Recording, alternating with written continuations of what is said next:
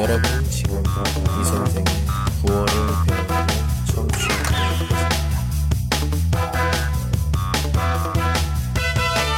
我现在在网上有直播，希望大家多多打赏。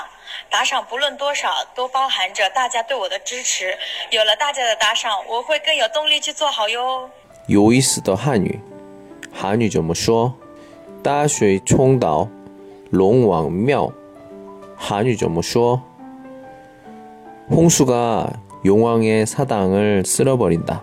여기서 사당은 묘를 이야기합니다. 다른 말로 한 집안의 식구끼리 몰라본다는 의미입니다. 홍수와 용왕, 물로서 가장 가까운 관계인데요.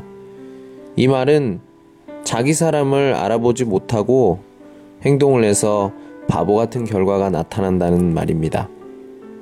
같은 편인데도 싸우는 경우, 우리 지금 한국을 보면 알 수 있겠죠?